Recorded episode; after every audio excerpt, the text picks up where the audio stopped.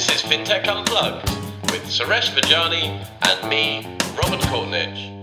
And we're back again. I saw the Bentley outside, so I realised, Robert, you must be here. Well, you know what it's like. I did have a trouble getting it up the stairs, though. Uh, for those of you who don't know where we are today, we are in the Visa Innovation Centre, and the Visa Innovation Centre is on the first floor in the massive building in Paddington, in Sheldon Square.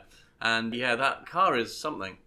And I think Visa have been very complimentary. Not only have they catered for you with the Bentley, there's even an area where it's like the underground network, so they've thought about me as well. Well, they've also got a scooter out there, I noticed, Park, and a remote controlled one. But that is where the future's coming the Internet of Things. That car is completely interactive. Talking of David Hasselhoff, is Back to the Future almost. So, So, let's talk to our guest who'll actually know more about what we're doing here and actually more about the company. So, which company are we here? It's a small one, right? Yeah. startup, Oh. They've just started. The begins with a V. I know it's, a, it's, like, Yes. it's somewhere near the alphabet. A very small word. Reminds me of Esther. Visa. Visa. Vis- Visa. V- that's it. Visa. So who, who have we got with us today, Suresh? Bill. Why don't you introduce yourself? Hi, I'm, I'm Bill Gajda. I'm the head of digital partnerships and innovation for here at Visa in Europe. Um, I've been with Visa nine years and have lived the last two and a half years uh, here in, in London. And do they let you out of this first floor innovation studio? They do actually. I spend a lot of my time talking to customers in the UK and throughout Europe because there's a lot of interest in the space. I mean, I, I think Visa's been really out there with all the latest uh, equipment and, and this whole Internet of Things. Do you feel this buzz of innovation when you come into it? Because I, I can see all the flags of the different countries as we walk through the, the area, and there- there's just a real buzz of uh, excitement here. What what sort of things are, are, you, are you working on? Yeah, I mean, Europe really is, I think, kind of the, the hotbed for innovation and payments. It's led the way for several years. Some of the things I look at are what's happening in terms of biometrics, you know, mm-hmm. moving from just fingerprints to facial recognition to iris scanning to the way that you walk to voice recognition. Wow. And so we're seeing a lot of attention in terms of how we authenticate people differently using biometrics. I think that's a consumer technology that's that's really taking off. And it's strange how that has come in. You see it in films and that where they they've got gait technology checking who that person was walking by, and and now that's coming into to, to our real lives. And we, we often see that science fiction becomes reality. And in the case of biometrics, because of it being embedded on a mobile phone, it's happened very quickly. And Bill, I was going to say, from a personal perspective, so not from a, a visa perspective, but what's the best innovation that you've seen that you were impressed with? And the reason I'm saying that, it, it might not be, you know, the contactless Bentley. It might be something as simple as, you know, having a, a coffee mug where you can pay with a coffee mug or something. But you personally, what's been something that's blown away that maybe didn't have a lot of traction, but something that you were really impressed with? Yeah, you mentioned one. Actually, wearables is really interesting. So we've seen whether it's watches, but now even fine jewelry. So the ability for people to buy a piece of fine jewelry and pay with the ring. And in fact, you know, I've had an experience where I was paying with the payment ring, and the person on the other side thought I was trying to make a fraudulent techno- uh, transaction because they'd never seen it before. So they called the manager over, and they're threatening to call the police because no one believed you could make a payment using a piece of jewelry. So, but that's now becoming commonplace. So, so that's interesting. I think the thing for me is the more and more ways I use Amazon Echo for payments to order pizza, to order Uber, to order everyday groceries. Um, you know, my wife and I use uh, Amazon Echo all the time now, and I think that's an amazing piece uh, piece of kit. So the the whole voice recognition, the ability to link it to a payment account and then make the payment, it, all seamless. Right. And if you think about it, when we get to where natural voice is really accurate and really secure, that is the way people want to conduct commerce is Of with your voice, yeah. right? And we're starting to see a tremendous amount of progress there. So that's in relation to the, the way in which you authenticate the payment, I guess. The the, the voice or the, the, the fingerprint or the iris scan. The gate is quite interesting. So the Amazon store that they, they did in the US, how was that working? Yeah, Amazon Go, and in fact, it, it started with Amazon Go in the U.S., and I think they recently announced that they plan to launch 3,000 stores Wow. in the next year in the U.S. So that you know, obviously, the experiment's been a success. We're also working with UK and European retailers on that same experience, and so the idea is you download the app, you put your card in the app, and then they set up these special stores, and through a combination of what we call microlocation, so being able to pinpoint me within inches, not meters, RFID tags, so you know where every item is, uh, remote sensors. They're able to con- complete this transaction or this experience where I walk in, I fill my bag full of groceries, and I walk out. Wow. I said again, if voice is a way you want to order things online because it's so natural and intuitive, if you want to go somewhere in person, the ideal experience for a lot of people is I walk in, I fill my bag, and I walk out. And, and that's what Amazon Go does. And as I said, we're seeing a lot of that in Europe as well. So that's an interesting example of something from kind of North America coming to Europe. What I'd like to get your views on is where do you see the cultural differences? And, and, and what I mean by that is we all know that, you know, when it comes to almost anything, Silicon Valley is number one. They're ahead of the game in innovation, in everything, except payments, where it seems like Europe, and particularly London, seems to rule the roost. So you've kind of experienced it from elements from both sides. And what are your thoughts in the different mindsets and uh, some of the innovate? I remember um, I was at a conference in, in the US and I had a payments ring, and I, I was talking about the payments ring, and people were blown away by it. But when I came off stage, the first question they asked me wasn't about the ring. They asked me, "How do I remember my pin for my card?" Oh my god! right. Well, this is this is the thing. I mean, to, to the point, we've had chip and pin technology in Europe for more than 20 years, and it's just being rolled out in the U.S. Wow. Contactless has been widespread in Europe for 10 years, right? It's just getting rolled up in the US. Contactless transit, so transport for London, which is really the impetus in, in terms of the growth in London, Yeah. you know, has been now two or three years. And I think now more than 60% of every transaction on the TFL is a contactless transaction. And how much has that sped up the whole ability to do transportation? And Well- uh, it's brilliant, isn't it? customer experience. But what happens is if you know you're going to use your phone or your contactless card at the transit center, all of a sudden the newspaper agent, the coffee shop, the quick service restaurant, they all start to drive contactless usage as well. And that's what we've seen in London and other centers that have kind of started with transit. So, I mean, Europe, I think, is, is demonstrated this willingness to both standardize very quickly and adopt new technologies right? We've got some very innovative markets. You know, Europe is not homogeneous. You know, Poland is a very advanced um, payments market. The UK is an advanced uh, payments market. France and Spain, you know, aren't very far behind. And so we've got these kind of pioneer markets. Um, and then because we have this common regulation, it can be driven very quickly once we standardize it. That's cool. Uh, So it's like, and it mushrooms out, doesn't it? It As mushrooms you say, out. It's, a, it's, a, it's a mushrooming effect. So you, you have one center like the TFL, and then you, as you say, you then get the conveniences around it, and then people get so used to doing it, then other stores follow suit. And it's certainly good on the, the fast food, the, the sort of Eat. I think was the first uh, UK contactless, and I think it's that growth effect, isn't it? Yeah, and, and we've seen it market after market, and again, in many markets, you see it start with transit and then balloon out. And what's interesting is when I looked at it ten years ago when we invented contactless, we thought it would be ten or fifteen years before it would be really cash displacement. But people's willingness now to take out a card for a pound transaction or an ADP transaction, which was almost all done in, in Yeah. by cash, you know, And not it was that long pushed ago. back as well because the retailers didn't want it Right. at that stage. But now the ability to provide that customer experience, more throughput, merchants are going to follow their customers. And if customers want to pay with contactless, that's what they're going to do. And so the flip side of, of that whole piece on, on contactless and ease of use of the consumer is this push for things like strong factor authentication in Europe, the cybersecurity side, and the anti fraud.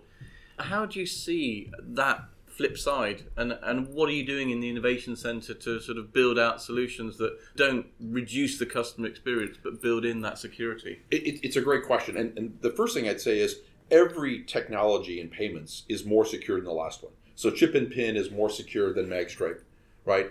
Biometric authentication on a phone is more secure than chip and pin. What we're doing with all this passive biometrics is going to be more secure because of the number of ways we can do it than just single biometric. And so the technology continues to get more and more secure.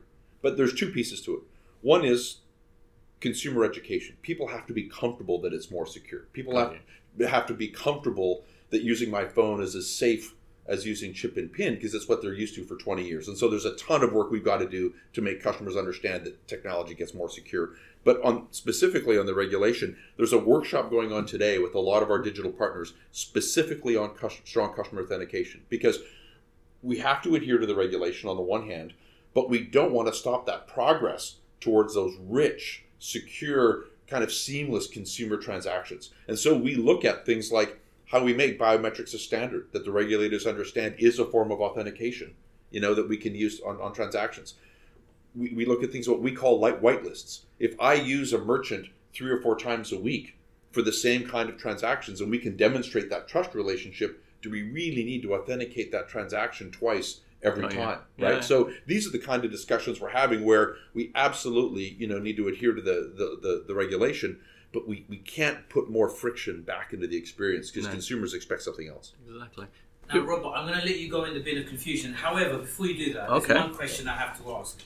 So, Bill, the pain point, right? So, I'm talking about Visa Inc.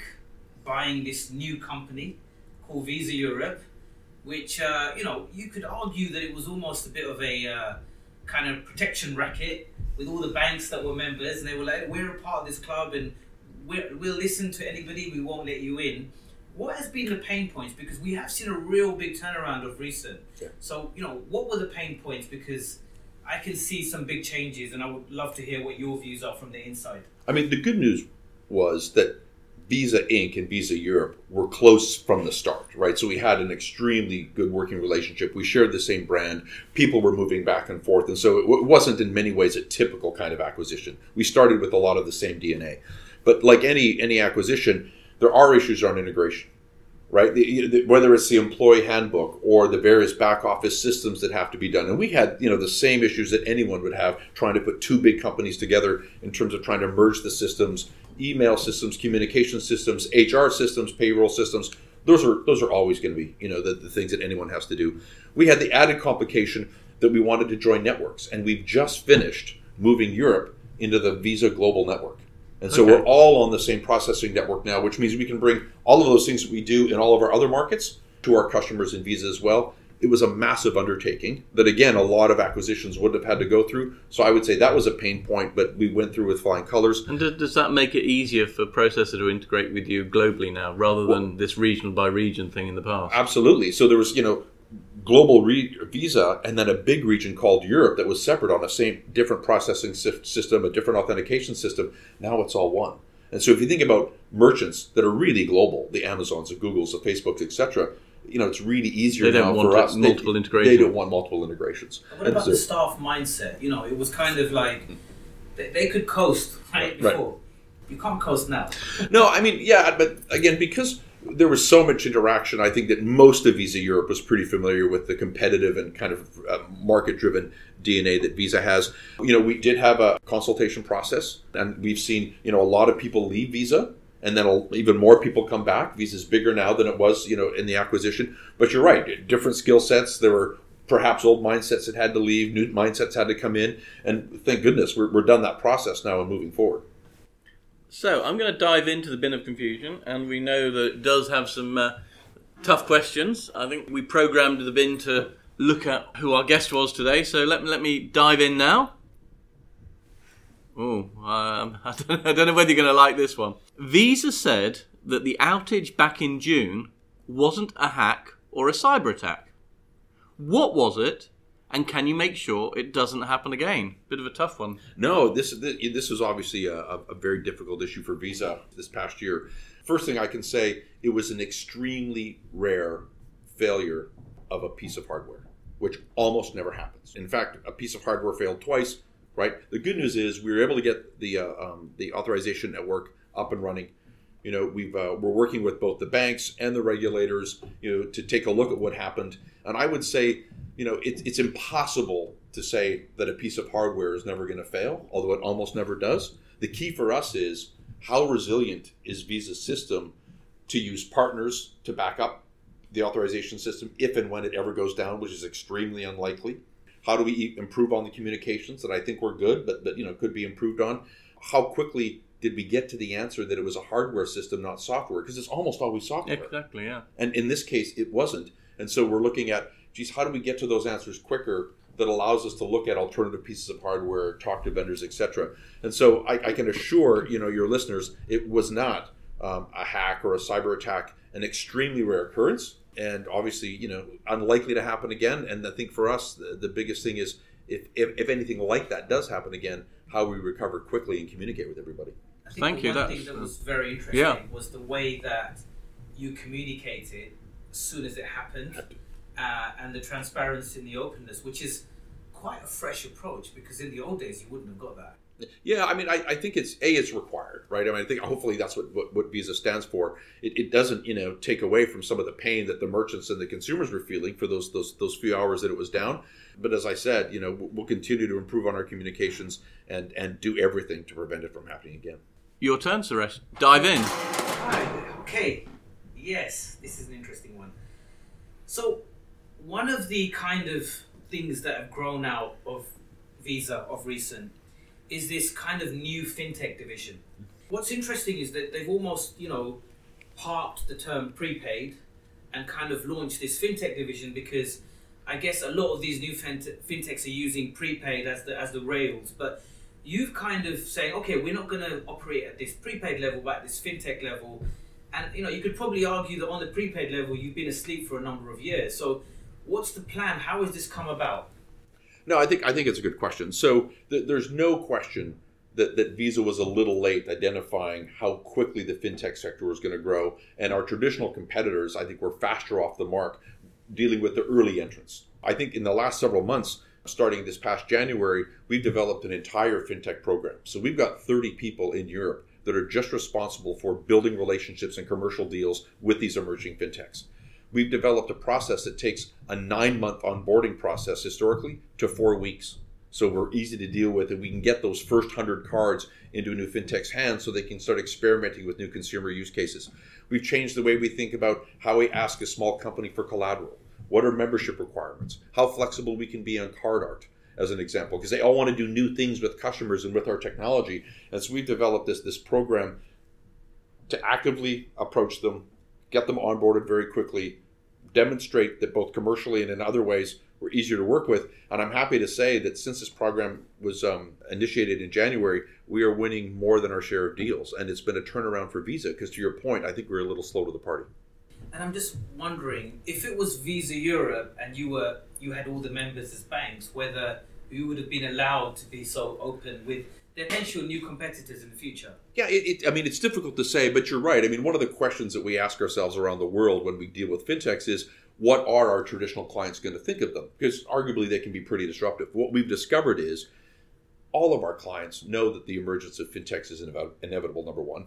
Number two, a lot of our big banks want to be the platform that these fintechs work with. And so we're actually facilitating just the growth of the ecosystem. And so we've been surprised when we took our fintech program to our banks around Europe uh, at the kind of support we were getting. And in fact, we're working with directly with some of our big banks to engage with these fintechs. And so it probably would have been more difficult in the association age, but I'm happy to say that our banks are welcoming it here. And the strategic reason to not use prepaid is it kind of a modernization? What are your thoughts on it? Well, I mean, some of them do use prepaid. You know, Yeah. some of the platform providers or some of these early fintechs kind of start with prepaid, but very quickly, you know, they see some of the benefits of moving to more flexible products, whether it's debit or credit or even new digital products. I mean, the issue with prepaid is it's even no longer prepaid, but it's not even necessarily a physical form factor. A lot of these fintechs are just putting a credential on your phone with services around transactional credit or enhanced travel or connected accounts. And so the kind of account it is is becoming less relevant as opposed to the services that are on your phone. So, tell us a bit more about this Bentley that's uh, in front of us at the moment. It looks pretty amazing. It's got the full Visa montage of colours on it. Can you talk us through anything about it? So, I mean, Visa's a good, uh, or sorry, Bentley's a good partner of Visa's. We've been working with them, um, I guess, almost three years now. This is the second Bentley we've had in the Innovation Center. Um, this acts as a little bit of a showroom. About 6,000 people walk through and see it on the first floor every day. So they sold the first one. No way. Yeah, yeah, based on, on, on people walking by every day. Robert, uh, don't get any ideas. Exactly. we, we had to bring it in the window. I was going to say, so how you did see you the get window, a car yeah. that big? if you see the window next to it, you'll see it's not permanently installed. It's got bolts. It's the only window on the floor that has bolts because we now can unbolt the window, take it out, and in about an hour get the Bentley out and one back in. Um, Wow. because you know, hopefully they're going to sell this one as well. But for this, th- this really represents for us the future of what you you talked about earlier, IoT, but specifically the connected car. So if you if you go inside the Bentley, there's a screen that uses all of those sensors and computers and technologies inside the Bentley, coupled with Visa technology and voice recognition to do things like find a fuel station and pre-order fuel or pre-order food at a fuel station, tolls, parking, insurance by the mile, smart contracts, Wow. etc. And so we think that increasingly, if we can combine what we do in the cloud with your, your Visa account somewhere in the cloud and all of this technology that they're putting in cars now, we, we can take all of those experiences around cars. We spend a lot of time in cars, right? It's our second biggest expense after our houses. So how do we how do we create this whole connected And commerce boats. idea and boats? Yeah, And- boats in England and, exactly. and private jets. Yeah. You're thinking of Hugh. Yeah. Ah, yes. Yeah, exactly. So it's it's really a good experience in terms of combining, you know, the best of, of, of Bentley and the best of Visa. and to, to drive it, do you need biometrics? Is it like fingerprint or is it voice? How- This one you don't, but that's increasingly what's coming, right? Especially if you think so about you need a key for this. you do well. Oh. No, you do not need a key Oh. for this. But if you think about ride sharing as an example, which is coming, yeah. so we're not going to own cars in the future. A lot of us, we're we're just going to use them when we need them. Well, all of those are going to depend on things like biometrics. You're going to have to have some kind of payment source before you get in them. They're going to want to va- ver- validate that you have a, a, a an operator's license or whatever permits required. This is all coming, and so it's will just they around use the like corner. the Amazon Go type technology? Exactly right. It'll be Amazon Wow. Go type technology. So you, as you get in the car, it, it, it clicks on that you're in it, how many miles you've been in it, you get out. Right. It'll it'll it'll- recognize your face and set up the seat the way you want to. It'll have all your entertainment options there. Um, Wow. that's what's going to happen. Follows you around. Yeah, it follows you around. So the banks love it or hate them, or should I say they love it or hate it, but mainly hate it, is cryptocurrencies, hmm. right? You have governments shutting down cryptocurrencies, you have governments embracing it, although the latter are very few. What is the real stance with Visa when it comes to crypto? And are you open for people that want to do a crypto card or because people find it difficult and can't navigate the space. So what's your general view and shed some light on this very dark topic? So we actually have a couple of uh, debit cards today that are linked to cryp- cryptocurrencies, Okay. right? But that being said, I own a bit of Bitcoin on my Coinbase wallet. I don't believe it's going to be a widespread consumer currency. It, there is a lot of regulation risk. The, the prices are fluctuating too much for people to really treat it like money. It's very complicated technology, and with the stroke of a pen, a government could decide to kind of wish it away, right? And so I think there's too much volatility for people to treat it really like money because they need money to be kind of solid. We have actually invested in a company called Chain. We're involved in a number of proof of concepts using blockchain, not Bitcoin, to take our network and the what we call the smart contract capabilities of Bitcoin, put them together and do new kinds of payments that we're not really good at. I'll just give one example. In the Internet of Things, they say that connected car, we could see transactions that are like a penny or a tenth of a penny taking place thousands and thousands of times a day as information is shared. Our network is no good at that. But Bitcoin or blockchain is.